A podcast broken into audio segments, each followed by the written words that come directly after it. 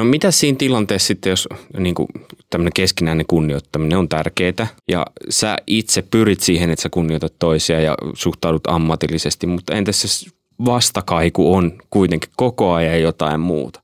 Joissain kulttuureissa tämä on niin ymmärretty jotenkin paremmin ja pienemmällä kynnyksellä käytetään jotain ulkopuolista sovittelijaa.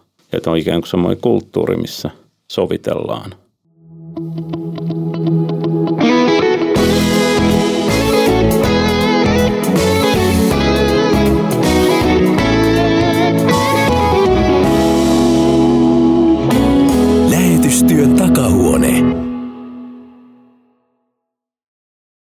Tervetuloa kuuntelemaan lähetystyön takahuonetta. Minä olen Mika Järvinen ja toimin tässä ohjelmassa kysymysmerkkinä ja ö, esitän kysymyksiä aiheeseen ja aiheeseen, ö, aiheen vierestä myös ehkä joskus. Ja tällä kertaa on ihmissuhdekriisi, eli tässä on ajatuksena, että uudet tulevat ja nykyiset lähetystyöntekijät saa pikkasen apua työhönsä ja elämäänsä ja samalla toimii tämmöisenä kurkistusreikänä kaikille, jotka on kiinnostunut lähetystyöstä. Eli tervetuloa matkaan, hyvä kuulija. Tällä kertaa täällä meillä on asiantuntija vieraana kolme henkilöä taas ja ensimmäisenä esitellään Timo Poikolainen, joka toimii psykoterapeuttina ja on teologi myös koulutukseltaan. Tervetuloa. Kiitos. Sä oot ollut myös äh, lähetystyössä, niin minkälaisen uran sä oot tehnyt tuolla ulkomailla? Ei sitä voi miksikään isoksi uraksi ajallisesti kutsua, mutta siis kolme vuotta oltiin perheen kanssa Bangladesissa. Niin. No onhan se kolme vuottakin, jos ajattelee, että nyt vaikka äh, lapset on jossain kolme vuotta, niin kyllähän se aika pitkältä ajalta tuntuu. Kyllä, kyllä. Ja olihan mä siinä sitten, ennen sitä olin lähetysyhdistys Kylveessä kotimaan työssä tai koulutussihteerinä. Et käytännössä elämästä noin kuusi vuotta meni lähetystyön merkeissä. Ja lähetystyön merkeissä on ollut myös seuraava asiantuntija, koska hänkin on ollut tuolla ulkomailla töissä. Ja hän on Katriina Sipari, joka toimii tällä hetkellä lähettikuraattorina ja terveydenhoitaja koulutukseltaan ja diakonissa. Tervetuloa. Kiitos. Miten sä tiivistäisit muuten tämän ulkomailla olon ajan teidän kohdalla? Aha, no niin, me ollaan oltu kaksi jaksoa, niin kuin, kaksi pidempää jaksoa, kolme vuotta ensin Keski-Aasiassa.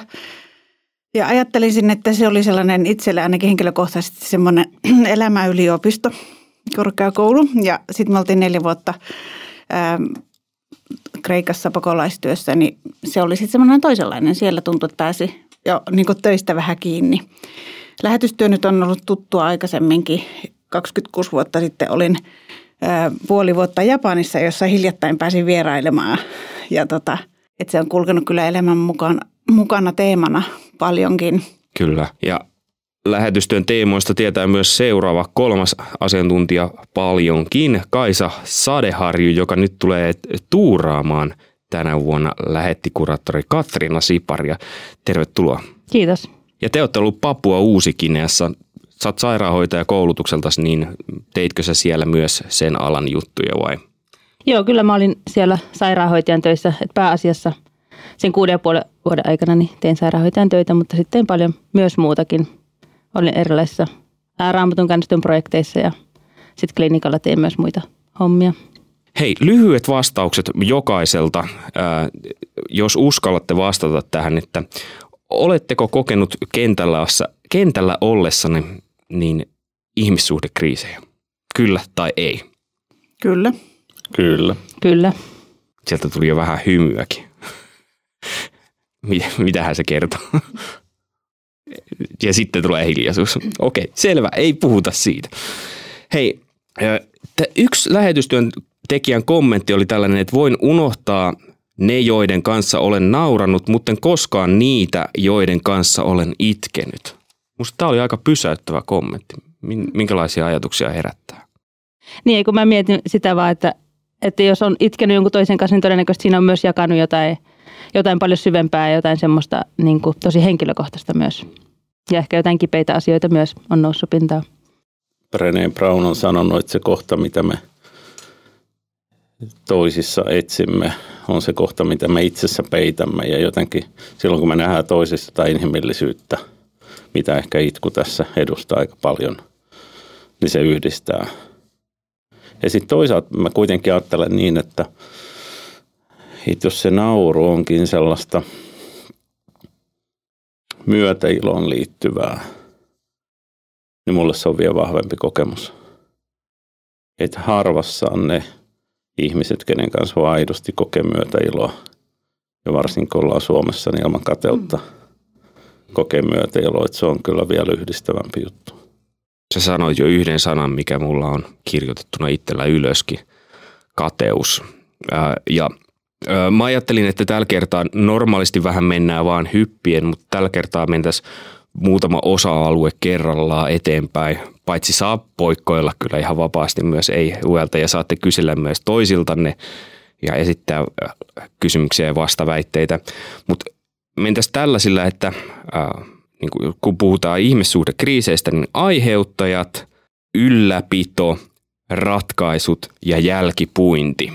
No nyt kun mä luin, että ylläpito, niin se saattaa jonkun mielestä kuulostaa, että mistä on kyse, mutta selitetään se kohta myöhemmin. Mutta jos puhutaan ihan aiheuttajista, niin äh, siellä on hyvin monenlaisia, mitä nousee lähetystyöntekijöiltä. Jos sieltä nostaa vaikka ihan äh, tällaiset erilaiset toimitavat, toimintatavat, on varmaan yksi semmoinen aika isoki, mikä tulee kentällä vastaan, niin mitenkä voi toimia, ettei se aiheuttaisi kuitenkaan kriisiytymistä?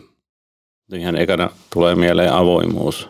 Et, et, semmoinen läpinäkyvä toimintakulttuuri, missä näistä puhutaan, että hei, meillä on ollut tapan toimia näin ja mites sulla on ollut ja mites meillä ja teillä. Semmoista keskustelua jotenkin, että se on läpinäkyvä eikä niitä joutuu niinku päättelemään. Tämä tuli ekana mm. mieleen. Eli sanottaa niitä yksinkertaisiakin asioita niin. ääneen. Joo. Niin kuin sä vähän sanoit, että tässä on tämmöisiä tulossa – mm. niin siinä on heti semmoinen liittymisen kokemus, että okei. Mutta hei, sä mainitsit sen kateuden ja äh, yksi lähetystyöntekijä kirjoitti, kun mä kysyn aina lähetystyöntekijöiltä kanssa kommentteja, niin yksi kirjoittikin, että siitä varoitettiin jo lähetyslinjalla tai jossain ennen kuin lähti kentälle. Se, se on varmaan kans kuulosti aikaisemmalta isolta jutulta, että se tulee vastaan sieltä. Mikä toisaalta tuntuu aika jännältä, mutta toisaalta ymmärrettävältä. toisaalta miksi ei tulisi, että ihan samanlainen kaikki, kaikki ajat, tunteet, mitä muuallakin, niin tuleehan ne sielläkin sitten. Ja, ja tota, kyllähän se, niin kun, se on havaittavissa sitä kateutta jo lähtiessä. tai ehkä se on meillä, meillä kaikilla sillä tavalla tota, sisäänrakennettuna. Ei ole helppo tunne, mutta tota, hyvin ö, normaali, yleinen.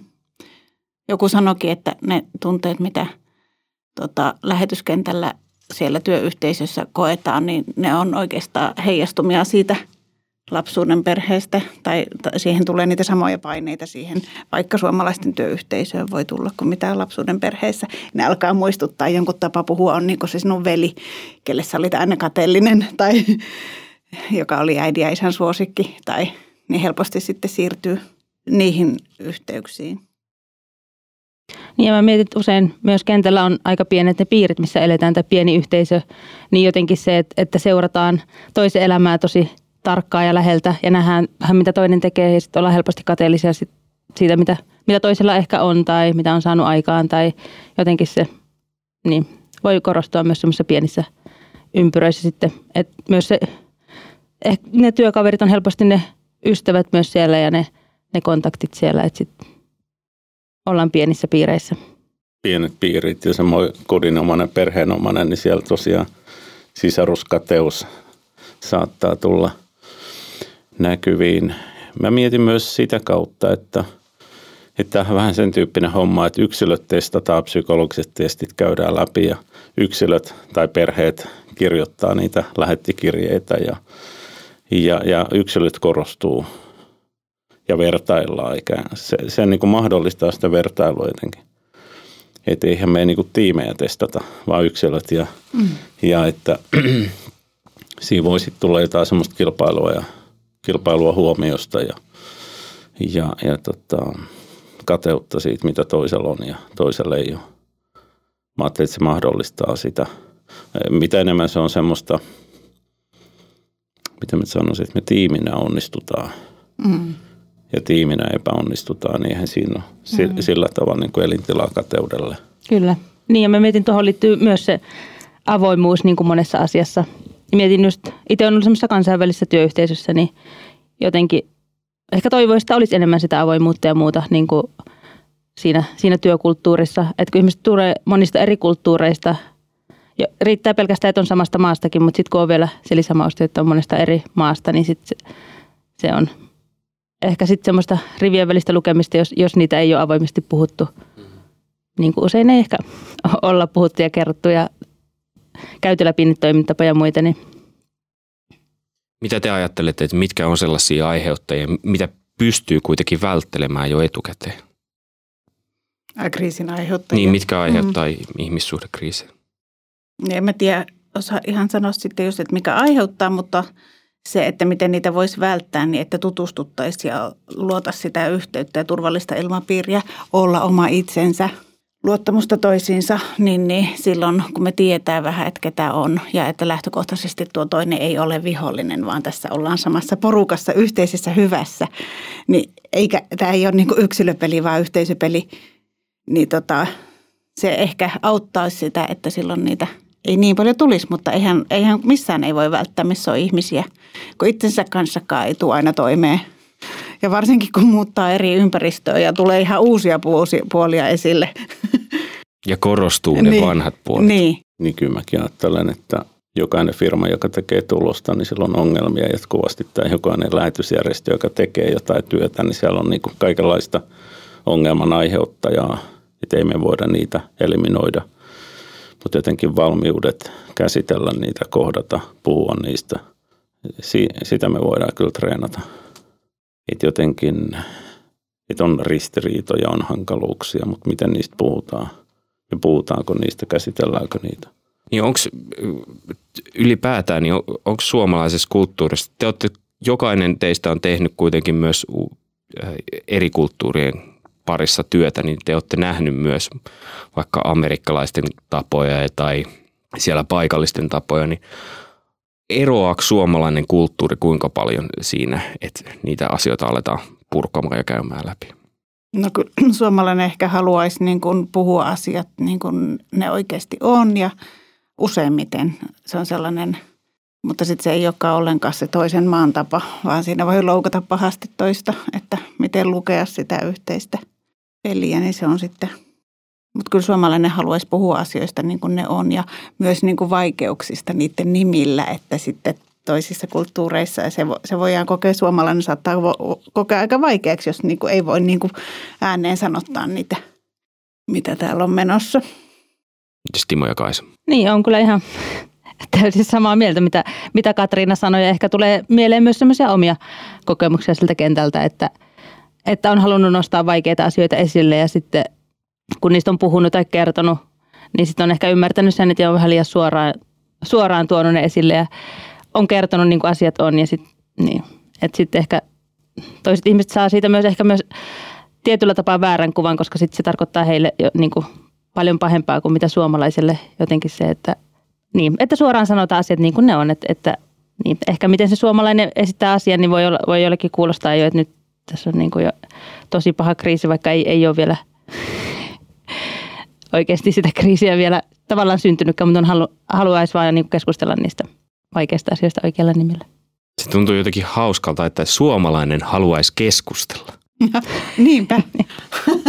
Koska suomalaisista annetaan helposti sellainen kuva, että suomalaiset vain jurottaa. Niin. Ehkä jotkut ruotsalaiset diskuteeraan vielä enemmän ja mieluummin. Mm suomalainen haluaa ratkaista. Mm. Ja, ja mä ajattelen, että, että kyllä meidän yksi puute on siinä, että me ei välttämättä keskustella semmoisella tavalla, että tai me ehkä puhutaan, mutta me ei kuunnella. Et, et mä että sehän on tärkeää varmistaa, että ihmiset tulee, kun on joku konflikti, että molemmat osapuolet, jos siinä on kaksi osapuolta, niin, niin tulee kuulluksi. Niin, että jos sieltä kysytään, että hei, että oletko jotenkin tullut kuulluksi ja ymmärretyksi, niin hän voi sanoa, että joo niin se on jo aika iso asia. Ja se ei välttämättä toteudu. Itse näitä puhuessa. Ja tuo kysymys johdatti mut semmoiseen mui, henkilökohtaiseen tilanteeseen lähetyskentällä, milloin mulla syntyi ajatus ammatin vaihtamisesta. Ja se liittyi siihen, että mä halusin kohdata ongelmat. Ja mä halusin tehdä työtä ihmisten kanssa, jotka myös haluaa kohdata ne. Sitten mä ajattelin, että missä työssä mä voin tavata ihmisiä, jotka haluaa kohdata ongelmia. Ne on ne, jotka ylittää terapiahuoneen kynnyksen. Niillä on niin kuin halu ja halu kohdata niin kuin hankaluudet elämässä. Ja sitten mä ajattelin, että semmoisten ihmisten kanssa mä haluan tehdä työtä. Mm. Et asioita ei niin kuin lakasta maton alle, vaan että ne kohdataan lämpimästi ja suoruudella. Niin, tuli vielä mieleen tästä suomalaisesta kulttuurista. Kyllähän meidän kulttuurissa on paljon sitä puhumattomuutta ja sitä, että ei, ei myöskään puhuta asioista välttämättä, niin kuin, että jätetään ne helposti myös. Ja onko myös loukkaantumista? Niin, kyllä. että se koetaan arvosteluna mm. tai muuta. Jos... Niin. Aivan. Mm. Niin, että, ei, että kyllä siinä niin kuin yhtä lailla on suomalainen suomalaisella soppansa, lusikkasopassa kuin muillakin, että, että mm. se, se on niin kuin ihan yhtä lailla osallisena siinä. Että ei voi ajatella, että meidän tapa olisi pelkästään oikea tai – Mm-hmm. Oletteko te oppinut, kun sä sanoit, että me, ei meidän tapaa oikein ainoastaan, niin oletteko te oppinut sitten jotain muiden kulttuurien keskellä, kun te olette ollut, että ahaa. Mm. Mä tykkäsin ihan älyttömästi siitä, että kun britit juttelin, ne käytti kauhean paljon viljellisanoja perhaps tai maybe. Mm. Silloinkin, kun ne oli jotenkin vakuuttuneita omasta niin näkemyksestään. Ne jätti jotenkin semmoisen tilan sille, että, että tästä voi ajatella eri tavallakin. Mm. Että voisiko olla näin. Se oli kauhean kiva tapa keskustella. Mm, niin. niin siinä meillä on ehkä oppimista. Ehkä. ehkä. Täytyy kirjoittaa ehkä. Noin, nyt mä muistan viljellä sitä. Mm. Mutta tuo kuuntelu, mistä Timo mainitsi, niin se, mä en tiedä sitten, onko sekin vähän inhimillinen, perusinhimillinen että, ö, juttu. Että ei, muista, ei muisteta kuunnella tai varmistaa, että toinen tulee kuulluksi konflikteista. Siitähän ne monet konfliktit syntyy, kun ei kuunnella tarkkaan tai kysytä lisää. Otetaan huomioon niitä toisia perhaps. Mm. niin, toisia vaihtoehtoja. Eikö ne ole näin? Ihminen kokee, että minä en riitä, minä en osaa, minua pidetään tyhmänä. Mitä kaikkea sen mä oon huomannut tuolla maailmalla itsestä ja muista, että sitten ihmisillä on kuitenkin perustarve tulla rakastetuksi ja hyväksytyksi, niin jos sitä ei niin kuin koe siinä, niin sehän tuo konflikteja. Joo, toi on tosi hyvä pointti, että mä joskus, kun mä tein aika paljon pariterapiaa, mä vähän poukkoilen nyt. Mutta ei siis, haittaa tässä ja, ja siellä käsitellään konflikteja, kriisiä ja sitten joskus, kun mä niinku seuraan sitä eturivistä, sitä sellaista kriisiytynyttä puhetta, Mä muistan joskus kysyneeni jotain tähän tapaan, että jommalta kummalta, joka purkaa semmoista pahaa oloa aika ikävällä tavalla vielä. Mä sanoin, että jos sä kokisit olevasi rakastettu tässä parisuhteessa, niin miten sä puhuisit silloin? Tai ja, ja se monesti niin, se on aika havahduttavaa. Tai siitä tässä on kyse. Jos mä kokisin, että mä oon rakastettu – niin mun keho rentoutus ja mä puhuisin eri tavalla ja pystyisin olemaan läsnä ja mun ei tarvitsisi piikitellä ja vaatia sitä ja tätä ja tuota. Hei, just tohon liittyy myös se, kun mä sanoin siitä ylläpidosta. Mä en tarkoittanut, että ihmissuhde kriisin ylläpitämistä, vaan ihmissuhteen ylläpitämistä. Niin toi on varmaan yksi selkeä juttu, millä me voidaan auttaa siinä. Mutta mitä muita juttuja olisi sellaisia teidän mielestä, millä voi ylläpitää ihmissuhteita sekä niin kuin sen oman työyhteisön sisällä, mutta sitten myös siis lähetystyöntekijä on niin moneen ihmiseen, moneen eri suuntaan, tänne Suomeen, paikallisiin, kirkkoon, niin tahoja on aika paljon. Sekin varmaan muuten on aika haastavaa. Mutta mitkä on ne tavat, millä ylläpitää? No en mä tiedä, työkavereiden kanssa ainakin sellaista, että puhuttaisiin sitten tai tehtäisiin jotakin muuta, mikä ei ole työtä. Että, että niin kuin tutustuisi ihmiseen jostakin toisestakin näkökulmasta, niin, niin tota, se on tärkeää. Mulle henkilökohtaisesti merkkaa tosi paljon semmoista niin henkiseen hyvinvointiin täällä tai missä tahansa muualla. Semmoista ihan pienet kohtaamiset. Että joku katsoi noin joku hymyili, joku sanoi jotain pienen ystävällisen sanan kassalla tai mistä tahansa uimahallin pukuhuoneessa tai missä ikinä. Pieni ystävällinen kohtaaminen. Ja sitten jos tapahtuu vielä niin kuin lähettien kesken joku pieni ystävällisyys, hei, sulla on kiva villapaita. Tai vielä enemmän, jos mä ilmaisin jotain kiitollisuutta. Mm. Että oli tosi kiva, kun sunnuntaina olitte laittanut kodin kauniiksi, kutsuitte meidätkin. Mä oon kiitollinen sulle. Katriinaa katson tässä. Tota, niin, niin semmoiselle pidetään yllä sellaista kivaa meininkiä, mm. joka se, se näkyy sairaspoissaoloissa. Ihan mm. tämmöiset pienet. Mm. Se on totta ja me ei ehkä olla parhaita kiittäjiä me suomalaiset. Et tuota, huomasin tuolla Kreikassa alkuun, että oli tosi hyvältä tuntua, kun amerikkalainen tiimivetäjä aina ihan tavallisista asioista kiitti. Kiitos, kun tein niin semmoisia rutiinihommia. Niin voi, että se tuntui mukavalta, että sä huomasit sen. No samojen ihmisten kanssa tuli tietyllä tavalla konfliktia sitten, kun tuli ongelmia, mistä ei voinut ääneen puhua. Mutta tota, keskitytään ehkä eri asioihin. Ja tuo huomaaminen, jos huomaaminen lähetyskentällä, niin tota, miten älyttömän tärkeä juttu se on. Et jos ei sitä ole, niin sitten jokainen yrittää ikään kuin tehdä omaa itseänsä ja omaa työtänsä huomatuksi. Ja se on kauhean, se on itse asiassa aika ruman näköistä. Mutta se, että lähti toveri sanoi, että hei mä huomasin, aika hienoa työtä teet. Se on ihan eri juttu.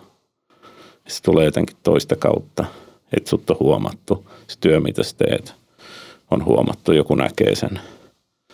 Monihan puurtaa aika yksin ja kukaan ei huomaa. Ja sitten yrittää lähettikirjeissä tehdä itsemme ja työmme huomatuksi. Ja, ja sittenkin saattaa törmätä johonkin kateellisuuteen, että mitä sä mm. siinä leuhkit. Itse voi johtaa myös semmoiseen negatiiviseen kilpailuun tai jopa valtataisteluun. Mm. Aivan. Just näin. Just ja, näin. Ja sitten siinä voi kuitenkin niin kuin havahduttaa niitä esirukoilijoita, että ette et just tätä pyytänyt, että se työ menestyy. Niinpä. Että ei tämä meidän omaamme. Mm. Näissä lähettien kommenteissa, niin täällä oli myös paljon hyviä. Ja yksi, mikä mua kans kolahti, niin oli tämä, että kaikkien kanssa ei tarvi olla sydänystävä. Mutta se varmaan jatkuu jotenkin, että kaikkien kanssa tietysti tullaan toimeen. Mä en muista ihan sanatarkkaan, mutta mä jätin sen ihan tähän, että kaikkien kanssa ei tarvitse olla sydänystävä. Mitä ajatuksia herää? Joku sanoi, että kaikista ei tarvitse tykätä, mutta jokaista pitää rakastaa. Hmm. niin, ihan totta. Eihän me pystytä kaikkien kanssa olemaan kuitenkaan niin kuin ihan just täällä Suomessakin olla, niin ei me kaikkien kanssa olla niin läheisiä hyviä ystäviä. Ja ehkä se on myös niin kuin monesti ehkä ajattelee, kun ennekään menee sinne kentälle, että no siellä on niitä muita lähetystyöntekijöitä, niin sieltä löytyy sitten niitä ystäviä, läheisiä ystäviä helposti, mutta se ei välttämättä olekaan ihan niin, niin helppoa. Että ainakin itse joutu siihen näkemään vähän vaivaakin, että löytyy niitä semmoisia ystäviä, kenen kanssa niin kuin, kehittyi semmoinen syvempi ystävyys. Ja kun asuttiin semmoisessa isossa, suht isossa yhteisössä, että siellä oli monta sataa työntekijää, niin sitten jotenkin ajattelin, että no siellä on iso lähetti yhteisö vastassa ja sieltä löytyy niitä ystäviä. Ja että sitten kun tulee tänne Suomeen pieneen kylään nimeltä Ryttylä, niin Järviset on siinä lähellä, että kyllä niiden kanssa tulee oltua sitten niin. tekemisissä. Mut, mutta sitten toikin, että, että niinhän se on, että, että sit kuitenkin pitäisi pystyä tulemaan toimeen niiden, niiden toistenkin kanssa, vaikka ei ole ystävä sitten. Niin, mä ajattelen, tuossa niin kuin ammatillinen asennoituminen voisi olla aika hyvä. Mm-hmm. Että jos lähettinä on, jos se on ammatti, mm. niin tämä ammatillinen vuorovaikutus lähettitovereiden kanssa, että silloin se on joku tietty minimi siinä, että nämä asiat hoidetaan niidenkin kanssa, kenen kanssa ei ehkä muuten olisi istumasiltaa. Mm. Mutta tota, lähettitoverina suhtautuu ammatillisesti. että mä puhun mielellään ammatillisesta rakkaudesta – No mitä siinä tilanteessa sitten, jos niin kuin, tämmöinen keskinäinen kunnioittaminen on tärkeää ja sä itse pyrit siihen, että sä kunnioitat toisia ja suhtaudut ammatillisesti, mutta entäs se vastakaiku on kuitenkin koko ajan jotain muuta, niin mitä siinä tehdä? Ei varsinaisesti ihmissuuden kriisiä mm. ole vielä, mutta ei ole kuitenkaan itse kunnioittaa, mutta ei tule takaisinpäin kaikuna. Se on kyllä haaste. Ja nyt sä kysyt meiltä, että mitä. Niin. Joo. Oliko vaikea? juttelin tuossa aamulla yhden ihmisen kanssa vähän tästä aiheesta, niin se sanoi, että kun se on niin vaikea ymmärtää sitä, to- vaikea sietää sitä toista välillä, niin se on, näistä ne ongelmat tulee, kun on niin vaikea sietää. Sitten puhuttiin anteeksi annosta, että sitä tarvitaan paljon, mutta... Joissain kulttuureissa tämä on niin ymmärretty jotenkin paremmin ja, ja, ja pienemmällä kynnyksellä käytetään jotain ulkopuolista sovittelijaa. Ja että on ikään kuin semmoinen kulttuuri, missä sovitellaan, kun kahden ihmisen välin on jotain hankaluutta. Ja mä ajattelin, että se olisi tosi hyvä kyllä lähetystyössä ottaa enemmän käyttöön. Että otettaisiin niin kuin, otettaisiin vakavasti se, että meillä helposti tulee kriisejä. Ja varsinkin lähetystyössä siellä on monenlaista ylimääräistä painetta, mitä meillä ei täällä ole.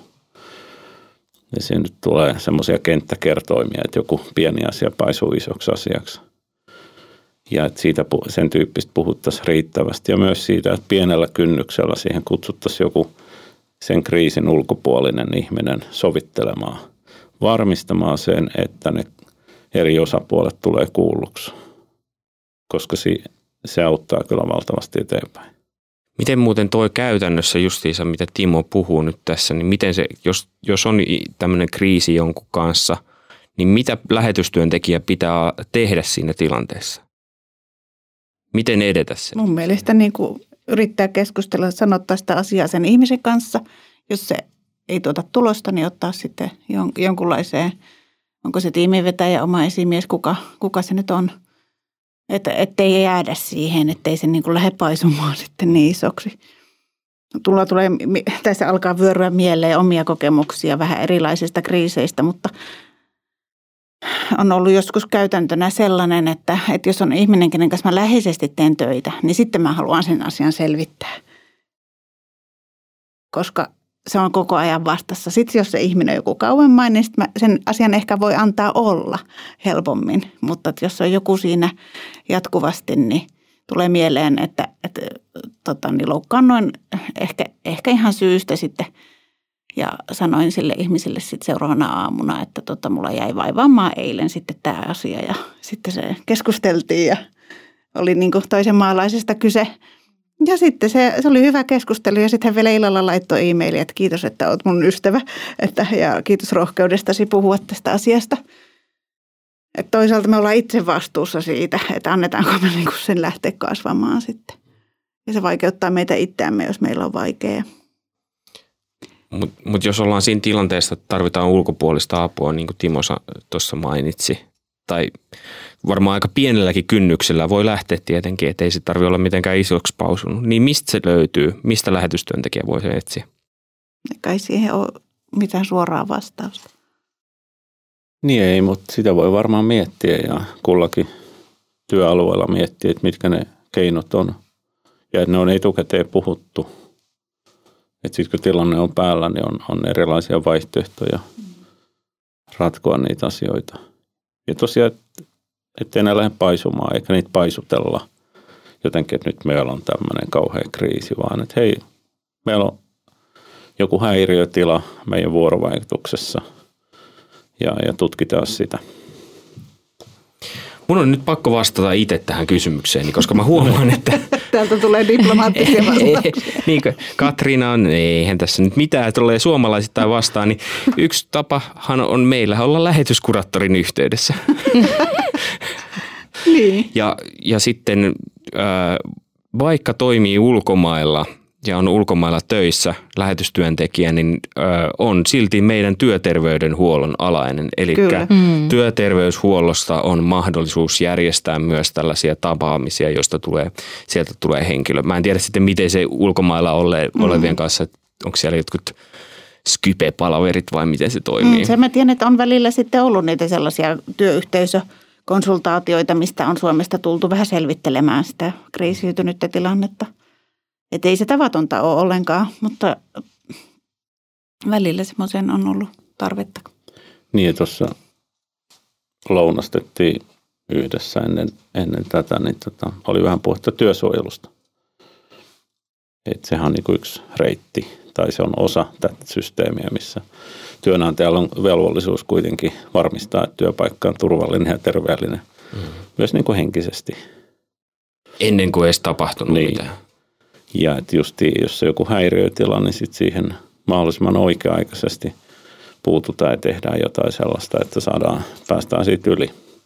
Että ei olla etsimässä syyllisiä tai jotain sellaista, vaan että etsitään ratkaisua ja, ja myös työsuojelu on niin kuin sitä varten. Mun kun sä sanoit, että oikea-aikaisesti, niin mulla tuli siitä mieleen, että jotkut ihmisethän on herkempiä kuin toiset. Eli voi olla tilanne, että toinen kokee, että nyt meillä on kriisi ja toinen on vaan silleen, että no sehän oli vaan semmoinen morjestus siinä kesken kaiken. Just näin, näin se menee. Miten, siinä, miten semmoinen tilanne voi ratketa, jos toinen ei ole, on ihan silleen, että ei, eihän tässä mitään? No siinä pätee mun mielestä sama kuin pätee vaikka, että jos mun mielestä paras määritelmä, että onko perheessä alkoholiongelma on se, että jos yksikin perheenjäsen kärsii jonkun alkoholin käytöstä, niin vähän sama on tässä, että jossain tiimissä on joku häiriö ja hankaluus, jos joku tiimijäsen kärsii siitä, että siellä on joku katkos ja häiriötila. Ja Samaten kaikki koulukiusaajat, jotka tiedät kiusaavansa. Mm. Mutta joku voi kokea kiusaamista ja silloin kuitenkin se toisen kokemus on tosi ja siihen pitää sitten puuttua jollain tavalla. Tämä on niin kuin, tai puuttuu, kuulostaa kauhean vahvalta sanalta, mutta, mutta sanottaa sitä, vaikka mm. ne, että heitä loukkas mua. Ottaa mm. se puheeksi, ei mä aina huomata. Ja niin kuin Katriina otti tuossa, kertoi oman kokemuksen, että otti puheeksi, niin se on, se on ystävän teko ottaa puheeksi. Se on tosi arvostavaa sanoa, että hei, että sun toiminnassani tai mitä sä sanoit tai teet, niin oli jotain, mikä loukkasi. Sitten se ottaa puheeksi, niin se on tosi rakastavaa ja arvostavaa. Ja Eli siinähän samalla viestitään sitä, että meidän suhde on niin tärkeä, mm. että mä haluan ottaa puheeksi asioita. Että mä arvostan tätä meidän yhteyttä niin paljon, että mä haluan, että tämä häiriö korjataan. Vaikka se olisi pieni, se häiriötila. Kyllä.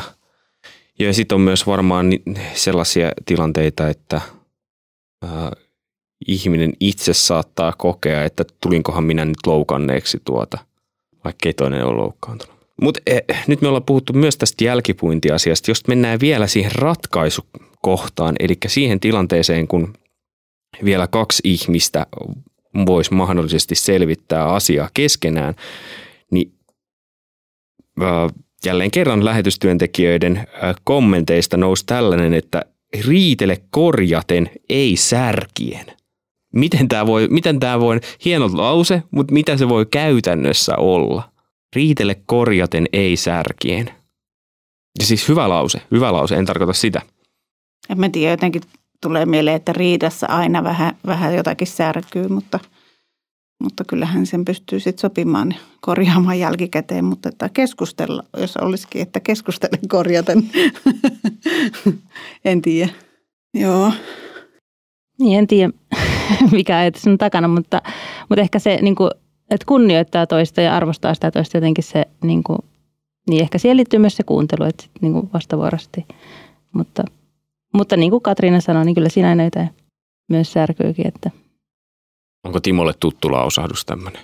No toi on lauseena uusi, mutta tota, ja hyvä, hyvältä kuulostava, koska kyllä se on valinta. Tuohan kuvaa sitä, että mä voin, kun, jos on joku ristiriita, mä mieluummin puhun tietysti ristiriidan ratkaisusta kuin riitelystä. Mm. Että mun ajattelussa ja mun terminologiassa riitely on jotenkin kielteinen sana ja meidän ei ole pakko riidellä. Mutta meillä on aina tässä elämässä ristiriitoja, jotka meidän tulee selvittää ja, ja niitä voi olla aika hankalakin selvittää, mutta se voi tehdä riitelemättä. Ja se, että mä ratkon ristiriitoja korjaten enkä särkien, niin ihan ekana tulee mieleen siis minä viesti. Että se särkevä puhetapa on se, että sinä, että kun sä teit ja sä sanoit ja sä oot sellainen – että jos se on jotain, mitä sä olet, niin se on tosi murskaavaa ja särkevää. että kun sä oot tommonen laiska ja ihan se, siis semmoinen, niin se on tosi rikkovaa puhetta. Mutta se, että mä puhun omasta kokemuksesta, että että tuossa tilanteessa, kun sä toimit noin, niin, niin mä pahoitin mieleni tai mua loukkasi noin sanat. Niin, niin silloin puhuu omasta kokemuksesta, niin ei se riko ketään. Se, että sä puhut omasta kokemuksesta aidosti, rehellisesti, niin että sä sillä voi rikkoa ketään. Eikä kukaan voi kiistää sun kokemusta. Sen toisen kokemus voi olla sitten hyvin toisenlainen siitä samasta tilanteesta. Ja, ja sitten mä ajattelen, että siihen helposti rakentuu semmoinen vastakkainasettelu. Ja niin kuin osa ratkaisua monesti on se, että jos päästään puhumaan niistä, ei vaan niistä emootioista tai faktoista, vaan se, mihin se yleensä ratkeaa, on se, että me päästään semmoiseen puhetapaan, että molemmat pääsee puhuu pyrkimyksestä kaiken takana – että mun pyrkimys oli itse asiassa auttaa. Esimerkiksi voi olla se. Tai että se pyrkimys ihmisellä yleensä on hyvä. Se on aika paha, että se pyrkimys on paha. Me nähdään, mitä tapahtuu maailmalla, niin on pahojakin pyrkimyksiä. Mutta siis näin, silloin asiat on kohtuu hyvin. Niin meidän pyrkimys on monesti parisuhteessa hyvä, lähettien tilanteissa pyrkimys on valtava hyvä, mutta toinen kokee se jotenkin kurjasti. Mutta sitten kun pääsee kuulemaan sit hyvää pyrkimystä, niin monesti tunnetila helpottuu kovasti. Mm. Onko teillä jotain käytännön esimerkkejä? No mä en ole haastattelija, mutta... Siis... Eikö mä sanoin, te saatte kysyä nimenomaan ja haastaa kuulla. toisianne. Joku tilanne, missä niinku se, että on kuullut pyrkimyksen sen toiminnan takana, niin se on tuonut helpotuksen. Mulla itse niin, just ei tule käytännön ei esimerkkiä käytännön mieleen. esimerkkiä mieleen sellaista, missä oltaisiin sanotettu. Toki tietysti ei ehkä niin kuin maailmalta tule sellaista mieleen, mutta...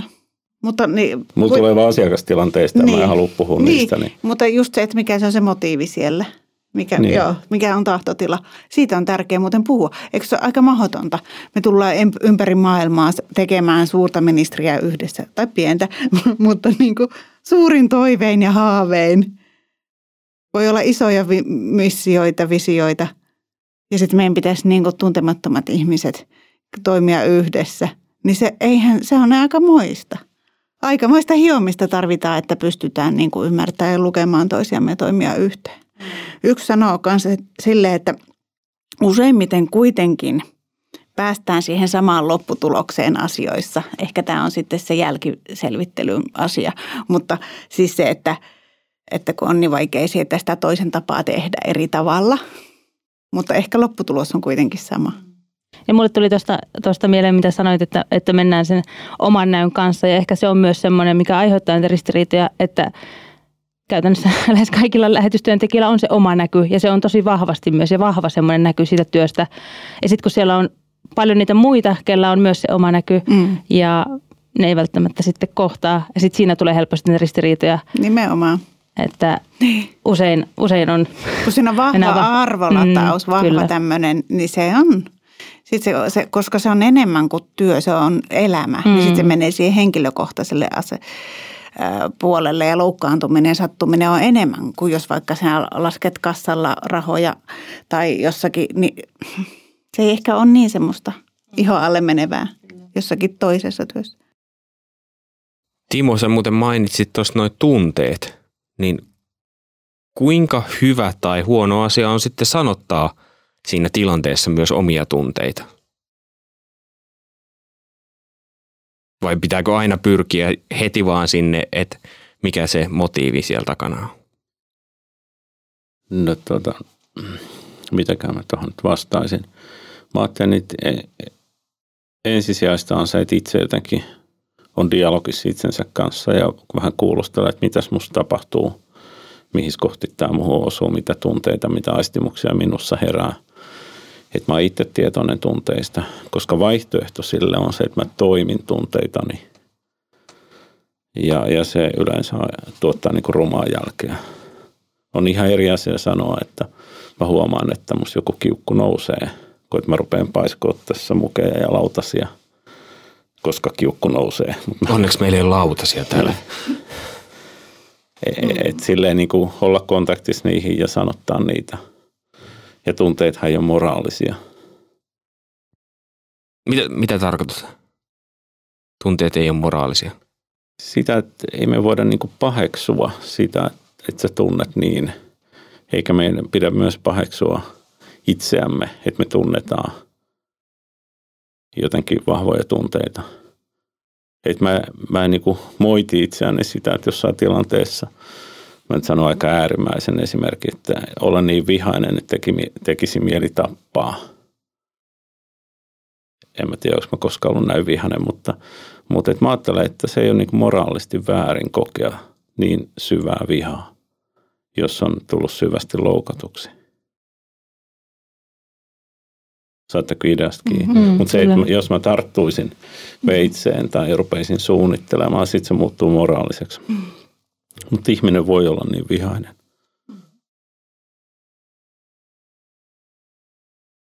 Usein toi viha on hyvä sana, koska monestihan johtajat on sitten, jotka niitä kokee kanssa alamaisia, niin alamaisiltaan, niin miten täältä niin kuin, ö, lähettävän järjestön taholta niin lähetystyön johdon pitäisi olla tukemassa tuolla ulkomailla olevia? Onko se mahdollista? On se mahdollista.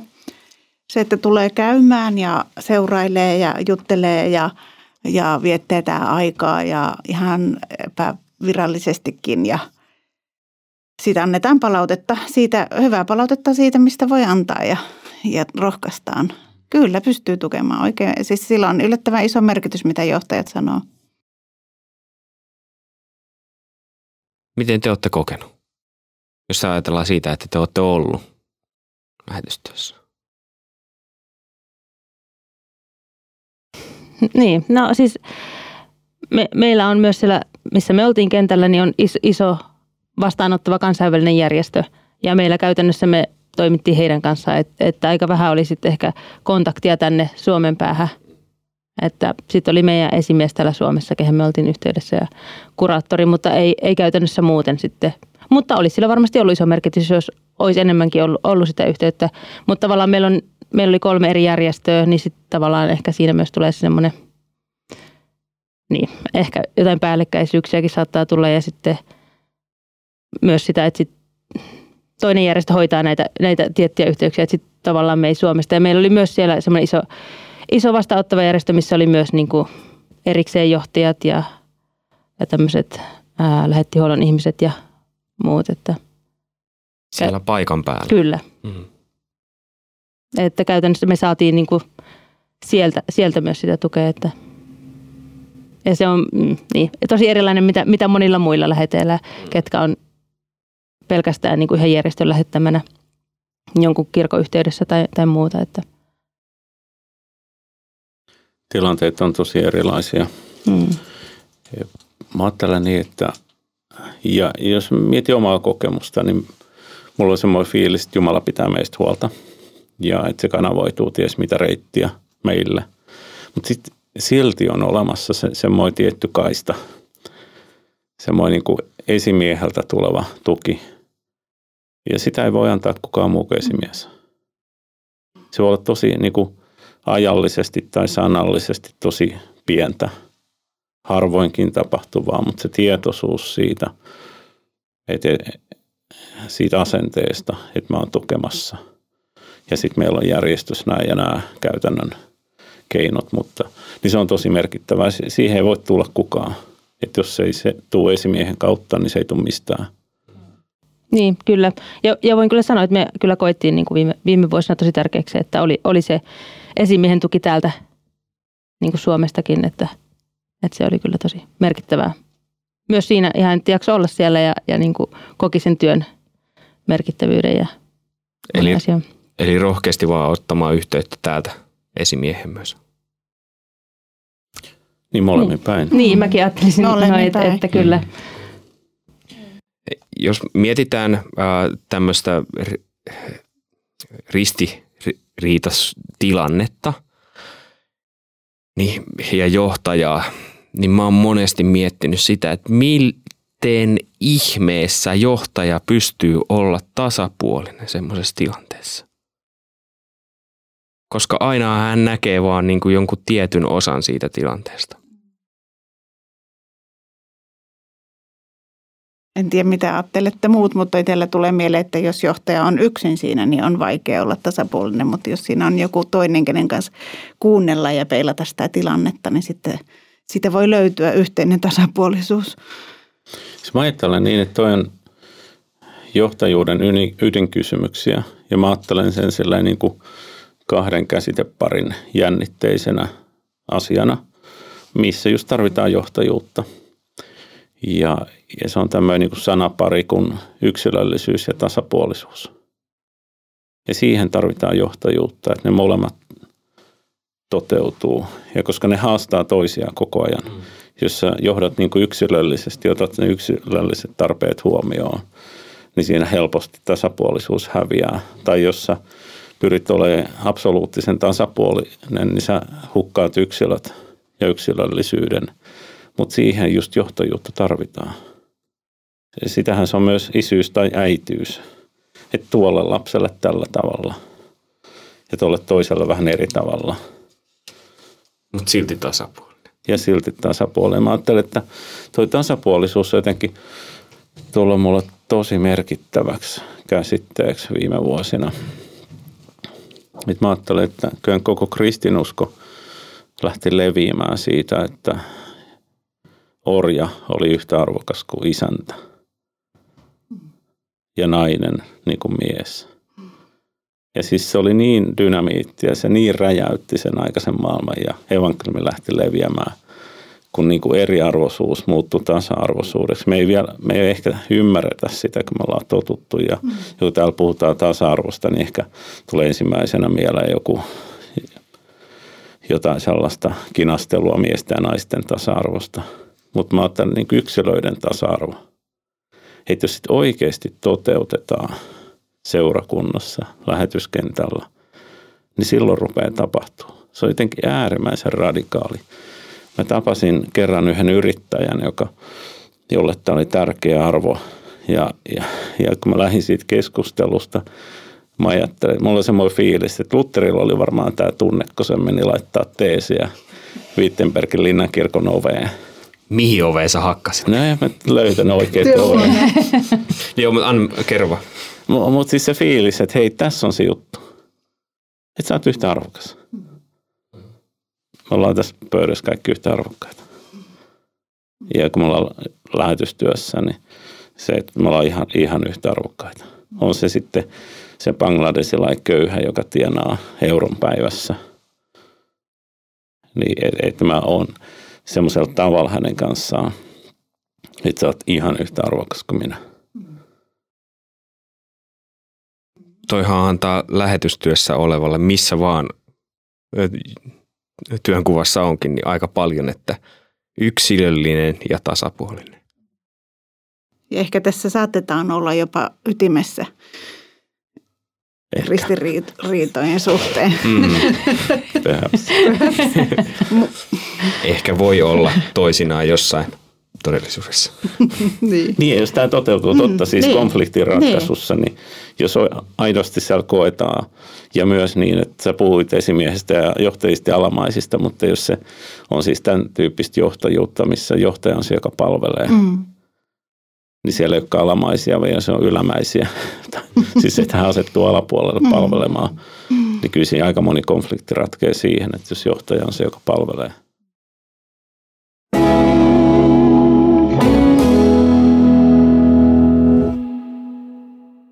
No niin, nythän me käsiteltiin jo yksi ö, tulevan, tuleva jakso. Tässähän se olikin sitten sen jakson käsitelty ja enää tähän liittyvä on myöhemmin ehkä tulossa. Mutta hei, jos mennään jälkipuintiin sit lisää vielä, niin yksi mikä on vaikeeta on anteeksi antaminen. Niin miten oppia antamaan anteeksi? Tämä on varmaan tämmöinen ikuisuuskysymys, mutta vaikkei tahdo. Kun tuntuu, että sitä omaa tahtotilaa ei löydy. Onko tästä joku joskus antanut anteeksi? Hiljasta on. Joo, se on, se on niin, se on niin vaikeaa. Silloin, silloin, kun siinä on se oma tunne mukana ja oma loukkaantuminen mukana, niin se on tosi vaikeaa. Että ehkä se on se valinta, se suunta, mihin mä niin kuin päätän katsoa.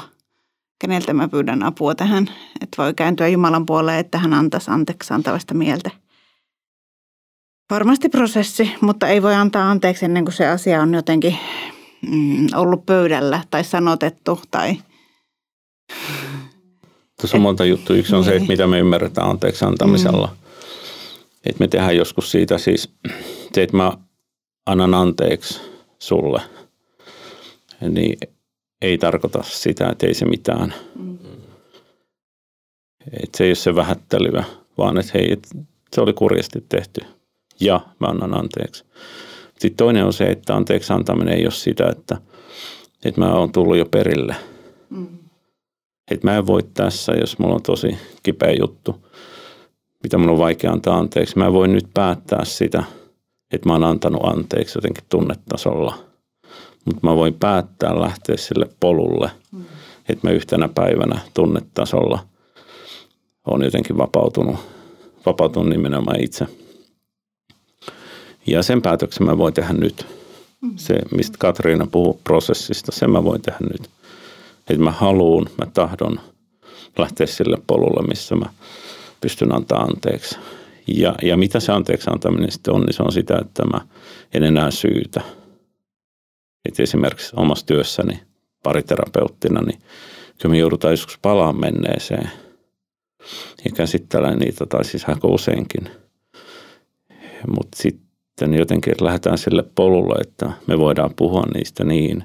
Jos niihin tarvii pa- palata, niin me ei enää syyttävään sävyyn palata niihin, vaan semmoisen, että meillä oli silloin tuommoinen kriisi.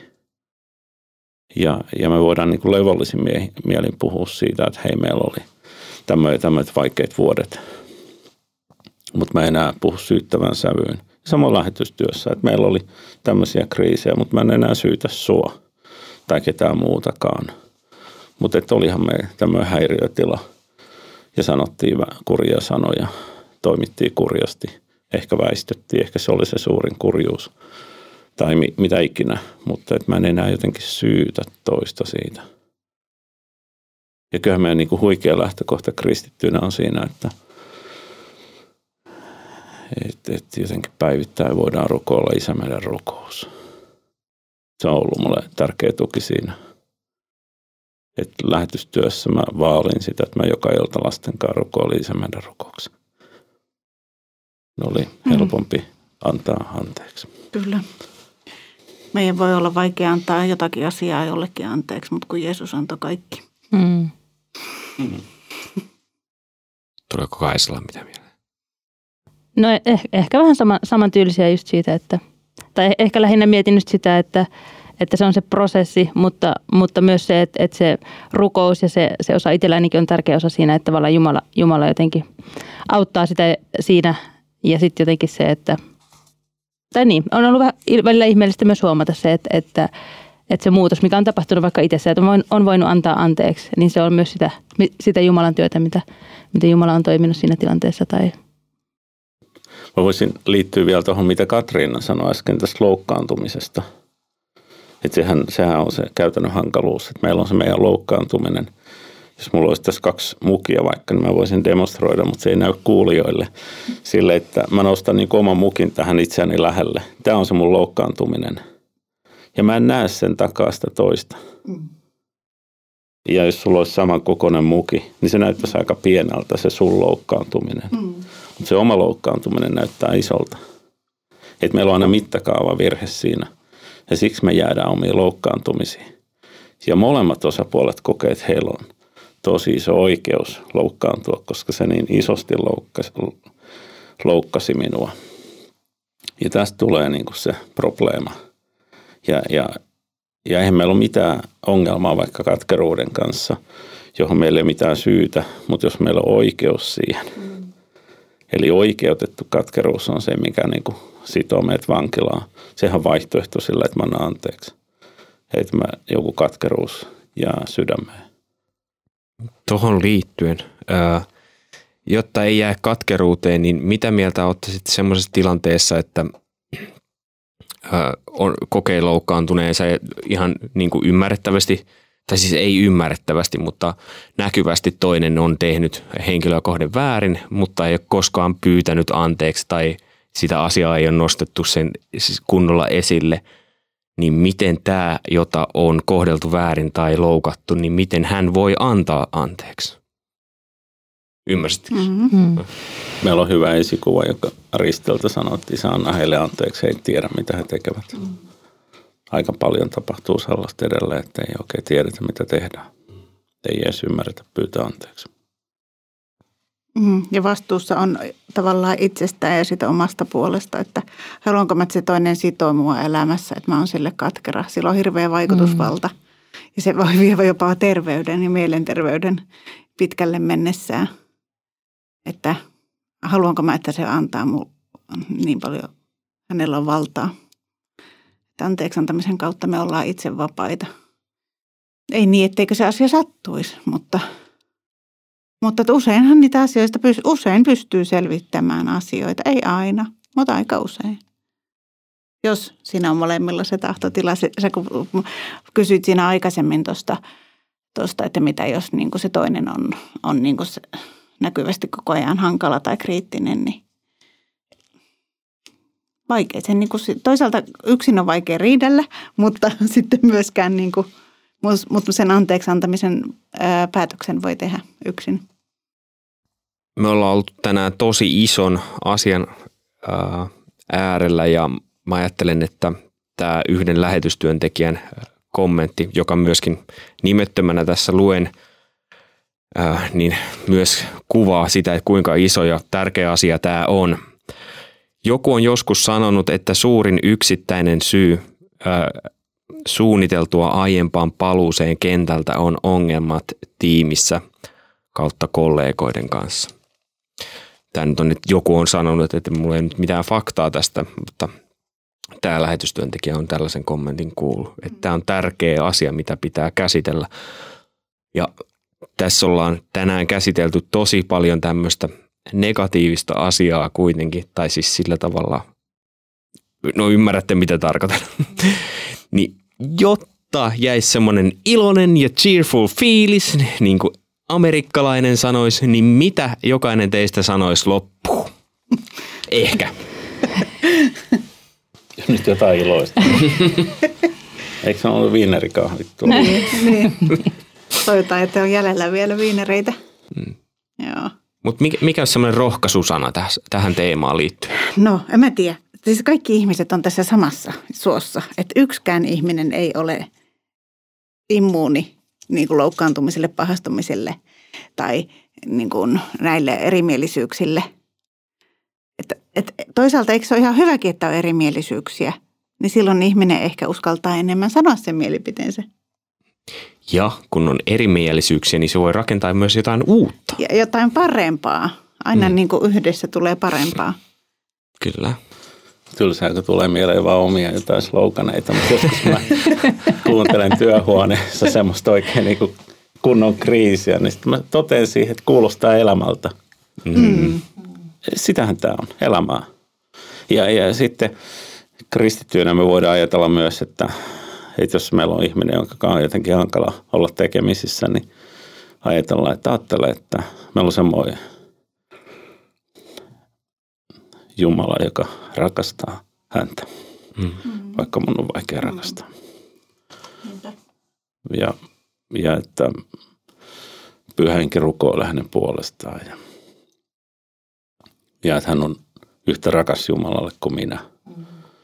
Ja silloin ehkä pyhä henki voi tehdä työtä meidän sydämessä. Uudessa testamentissa puhutaan rakkaudesta, joka on vuodatettu meidän sydämiin. Eli se ei ole jotain, mitä me niin kehitetään ja ollaan niin näppärämpiä ihmisiä, mm. vaan että, että me vuodatetaan rakkaus. Ja se on jotenkin upea lahja. Ja yhteys on pyöhengen synnyttämä lahja. Ja siitä meidät tunnetaan hänen opetuslapsiksi, että meillä on keskenään rakkaus. Ja kyllä me ollaan ihan ytimessä, kun me ollaan tämän teeman äärellä. Mm.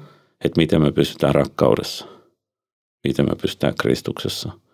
Ja silloin meillä on jotain missiota.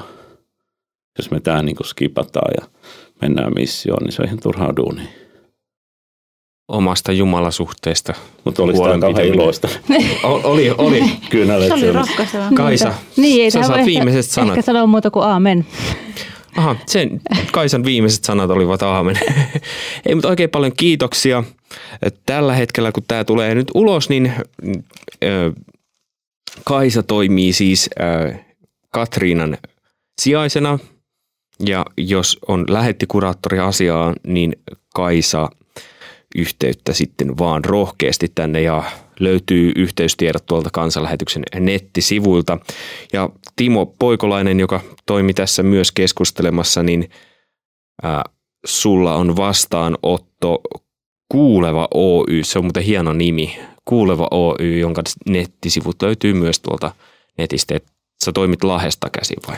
Lahdesta käsin, mutta annan myös etänä psykoterapiaa ja sitten myös työnohjausta etänä. Tai sitten voi tulla paikan päällä Lahteen Trion talon Vesijärvi Aleksanterin kadun kulmaan neljänteen kerrokseen. Eli just näistä asioista, mitä nyt on puhuttu, niin nämä on semmoisia, mitä sä pyörittelet työssäsi myös. Joo, mä koitan välttää kotona näitä. Ei No, kysytään joskus sun vaimolta, mitä hän on mieltä, mutta ei tällä kertaa.